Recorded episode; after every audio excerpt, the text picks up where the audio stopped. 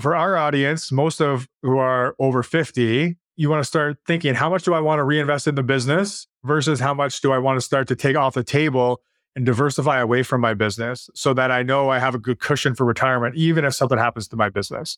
And so most business owners are not going to just completely stop investing in the business. If you're still a business owner into your 50s and you've had your business for a long time, you probably are still getting pretty good returns on that business. So that's fine, but it's probably not the only option you should be taking at a certain point.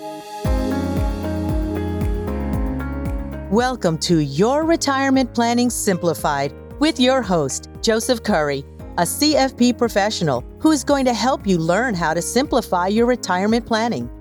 This podcast is all about helping you answer those burning questions you've had about your retirement possibilities and making a plan to get there. Through retirement planning education, resources, and expert interviews, Joe will help you get clear on your retirement vision, how to simplify it, and what you'll need specifically to achieve or maintain your financial freedom. Ready to live out your retirement dreams and create future opportunities for the ones you love? Then let's get started. Hello, and welcome to another episode of Your Retirement Planning Simplified. I'm your co host, Joe Curry, and as always, with my co host, Lindsay Wilson. Hi, Lindsay. Hi, Joe. So we have episode number three with Liz doodling in my background. I think it's going to be the last one. That's right. Yes. One thing I'd like to mention listeners are probably aware that we have launched our Retirement Planning Simplified website with lots of tools and information. And I'd like to just mention for anybody interested, we do have a wonderful tool called the Retirement Navigator.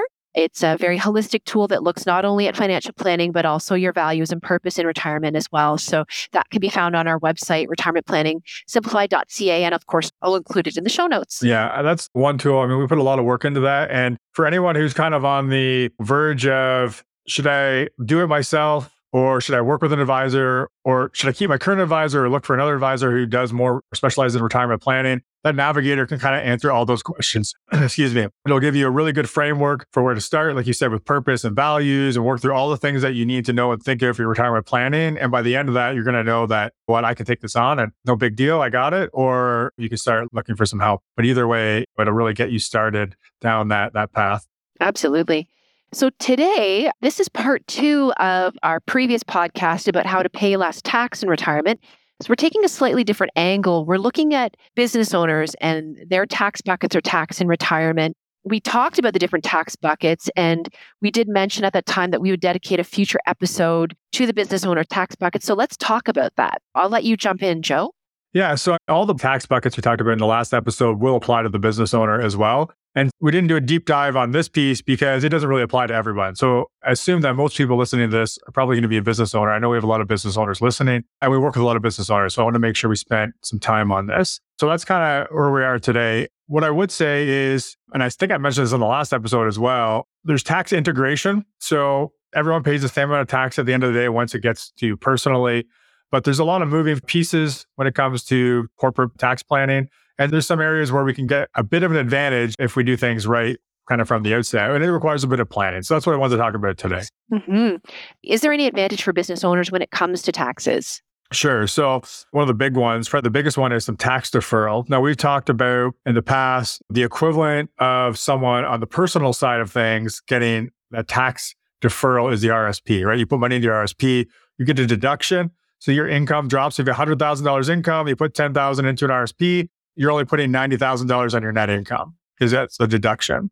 The reason that you would do that is ideally later on you take it out in a lower tax bracket. So tax deferral within a corporation isn't quite as good because you're not getting a full deduction. You still have to pay tax on profits within a corporation. So the small business tax rate in Canada right now is about 12.5%. So that means that if your company at the end of the year has a profit of $200,000, only 12.5% of that is taxable, as opposed to if you paid mm-hmm. it all out to yourself, you'd probably be paying close to 50% tax on that, right? So that's where the advantage is. So we're starting with more money that we can potentially invest.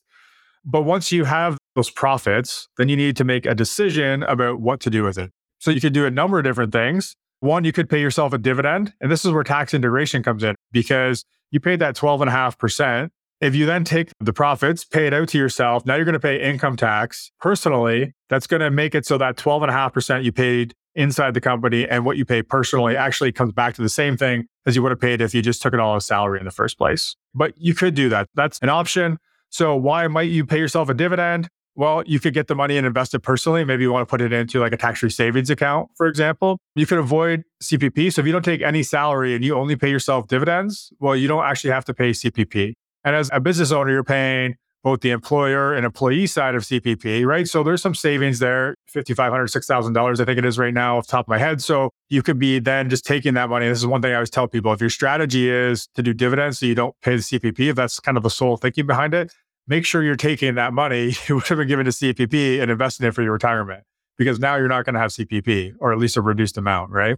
One of the disadvantages if you want to use RSPs, if you pay yourself dividends, you get no new contribution room for RRSPs, which is something that a lot of people don't realize. Hmm. But once you've paid that out, you can either invest it personally or spend it personally and do whatever you want with it.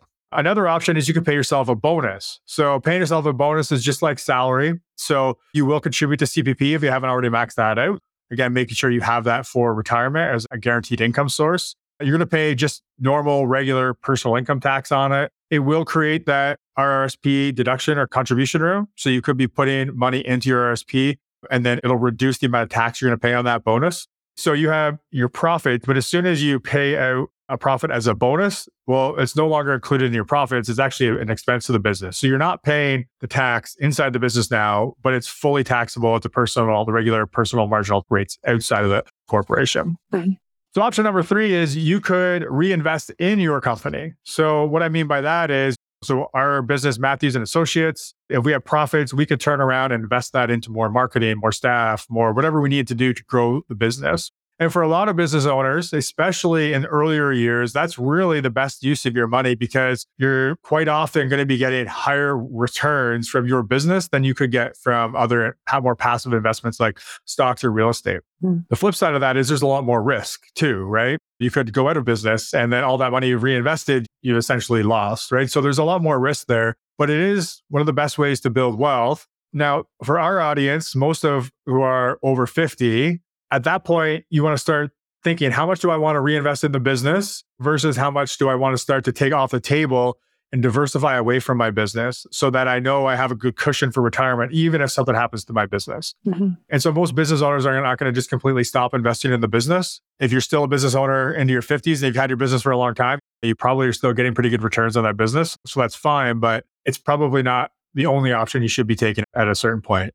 And option number four is I talked about this diversification. You could invest not specifically back into your business, but still inside your corporation. And this comes back to that tax deferral piece we started the episode with, which is you're taking those profits you've only paid 12.5% tax on, and you're able to invest it into a portfolio just like you could in your RSP or tax free savings accounts or non registered investments outside your corporation. And you can also invest in other things like rental properties, for example, that you can do a non-registered capacity outside of your corporation. Again, it's a decision that needs to be made probably with some planning with your advisor and your accountant as to whether you're going to be more of a, an RRSP saver investor or if it makes more sense to invest within your corporation. So the one good thing about investing within your corporation is that there's some additional flexibility there. So some of that flexibility is maybe you're putting that money aside for retirement but then maybe a good opportunity comes up to buy the building that your business is in that would also be an investment. If that money's in your RSP, you basically are in almost every scenario not going to touch that money until you retire because you're going to pay way too much tax to take it out of there. Hmm. But when you've been investing inside of your corporation or maybe it's a holding company, if you need that money, you just sell those investments and you take it out and you, you buy whatever you need, right? So there's some more flexibility there. Once you get to retirement, your RRSPs at age 71 have to flip over to a RRIF, and then the government starts telling you how much you have to take out of those accounts every year. If it's in your corporation, if you don't need a certain minimum that the government would tell you with your RSP, you don't have to take that money out. And that also gives us a little more flexibility, like when I was talking about tax buckets in the last episode, where you have more flexibility on how much you're taking out of that bucket, where you have less flexibility on how much you're taking out of the RSP bucket. So if you're getting close to like an old age security clawback, for example, and you don't want as much income, you can't stop the RRIF minimum, mm-hmm. but you can reduce the amount you're taking out of your company, right? So some flexibility there.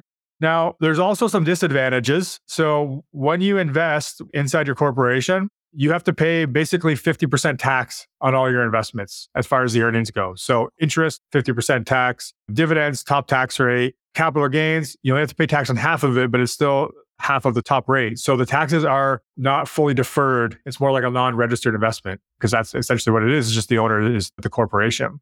So those are some of the disadvantages. You get that flexibility and you get to invest more upfront than on a non-registered account that you've paid pre-tax on. So let me back that up, make sure that makes sense. You pay yourself, say that bonus, and you put the money into a non-registered account personally. You paid a whole bunch of tax before you invested it. Mm. So it's still good in the corporation because you didn't pay all that tax. You only paid the 12.5%, but you're probably paying a higher tax rate on what is actually invested there. The other thing that's changed in recent years is that if you have too much passive income, so that is if your dividends and your interest are too high, then the government now is starting to claw back the amount of your small business tax rate. So right now you can have up to 500,000 of profits and paid at that 12.5%. Anything over that is at the general rate, which I believe is about 26% right now. But if you go over $50,000 of passive income, so this is from, again, investments that are in stocks and bonds that are generating dividends and interest, then all of a sudden they started to reduce that $500,000. And I think for every dollar you go over 50,000, they reduce the 500,000 by $5. dollars mm-hmm. So that starts to create some different issues. On that note, one good thing to invest in, or two good things maybe, would be stocks and real estate. Now, I'm not recommending that as a specific recommendation to you, the listener, because a lot more goes into it than that, right? But from a tax planning perspective, we have the deferred growth on those capital gains that I talked about and the other buckets in the last episode, right? So you do not mm-hmm. actually have any passive income coming from a, a, stock other than the dividend until you sell, right? The gain isn't there until you realize it by selling. And same thing is for real estate, right? Now, rental income or dividends, that's still passive income. Mm-hmm. But that's at least just one way to consider trying to kind of keep that lower and have a little more control when you're realizing that passive income. So that seems like it could be a lot of tax on the investment income. Are there ways to avoid that or get any back? Yeah. So I guess maybe I was kind of talking a little bit avoiding it. So one way is kind of putting it off by having investments that have capital gains. So if you take some of those investments, pay yourself a dividend, the government or CRA will give you back some of that tax you were paying. So I talked about being in that the highest tax rate for any of your investment income inside your corporation. They're basically just doing it so you don't have too much of an advantage over, say, the person who's not a business owner. So another way that they're trying to manage the benefits of being a, a business owner, having a corporation. So they charge the highest tax rate. And then as soon as you pay it out, now integration will get the taxes back to where they should have been. So that's what I was talking about before. No matter if you're a government employee, if you work for me, or if you're a business owner, by the time the money gets to your bank account, you paid the same amount of personal tax on it. So at that point, they give you back that extra tax they were taking. So it's refundable dividend tax on hand. And then the only other way, which we talked about in the last episode, which works on the personal side as well, is life insurance. So again, if you have money that you're not going to use, and again, there is ways to access cash value in uh, life insurance, but it's not usually my first choice. And it would take a lot of planning to really come to that conclusion that it's the best way. But if there's money there that you are not going to spend, it's even more beneficial to put money into a life insurance policy inside your corporation because not only now are you getting all that tax free growth, right? So any growth you have in, in cash value inside the policy is tax free. It does not count against the passive income that I was just talking about because it's sheltered inside that life insurance policy. And then something a lot of people don't realize is there's kind of a double taxation on business owners when they pass away. And that when they pass away, their shares are all taxable. So whatever gain is available or there on their shares and the value of their business, this is often a holding company at this point when people are passing away. The kids or the estate has to pay tax on that gain. But then if they want to take any money out of the corporation, they don't have to pay tax again. So without proper planning, that tax can be as high as like 70%. Not ideal. So there's usually multiple kind of aspects of the planning, but one of the simplest ways is if you have money in a life insurance policy, when you pass away and it's inside your corporation, the beneficiary is the corporation. So let's just say there's a million dollars in there of death benefit when you put the cash value and the life insurance all together. Million dollars comes into the corporation. And then that creates basically a tax free flow through to the shareholders. Mm. It's called a capital dividend account. So the only two ways that I can think of of my head anyway are so if you sell anything for a capital gain, I mentioned only 50% of it is taxable. Well, the other 50% actually can flow out this capital dividend account to you personally mm-hmm. or life insurance. So when you pass away, again, it creates a capital dividend account for the death benefit. It's actually minus the adjusted cost basis, which is usually minimal. That's a really technical topic we won't go into, but the majority of it would then flow out tax free. So the kids of the estate would pay tax on the shares, but then a good chunk of that money would then flow out tax free as opposed to having to sell the investments, pay the tax in there, pull the investments out as dividends, and then pay tax on that. So those are some of the ways around it. Where else are we at here? Do you have any final parting thoughts on taxes for business owners or business owner tax buckets? Sure. Yeah. So we've talked about a lot. I feel like I'm rambling on here, but I mean, this is definitely not an exhaustive list of everything we, we talked about. So there's also, and I mentioned this in a previous episode, individual pension plans or IPPs. Mm-hmm. So for someone who pays themselves a really high salary and is maxing out RRSPs, well, we can get some more tax deduction by using an IPP or individual pension plan, which is basically like a defined benefit pension, like what a government worker or a teacher would have, uh, but for a business owner. So that's definitely a strategy worth looking into for anyone who has, again, a high salary, has a lot of profits, and otherwise keep it in the business. Also, anything we're putting into that IPP is avoiding that passive income that's going to potentially reduce the small business tax rate.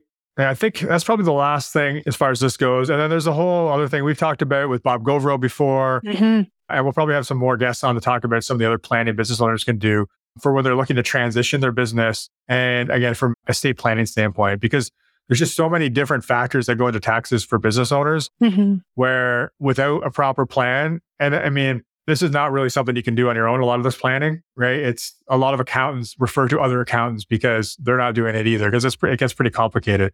But I guess if I just finish for the business owners out there, when you're just starting out, and you're making some money, probably is fine to invest back into your business or maybe set up some investment accounts inside your corporations that's all fine. But as you get further along, you want to get some planning, especially around all this tax stuff. Absolutely. Speak to a professional, whether that be an accounting or financial planner. You got it, Lindsay. Exactly. Great. Well, thanks, Joe. All right. Thanks, Lindsay. Until next time. Until next time. Bye.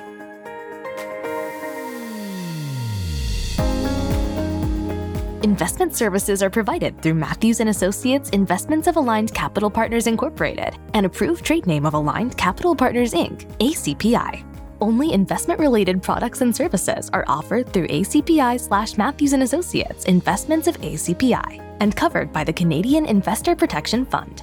Tax planning, financial planning, and insurance services are provided through Matthews and Associates. Matthews and Associates is an independent company separate and distinct from ACPI slash Matthews and Associates Investments of ACPI.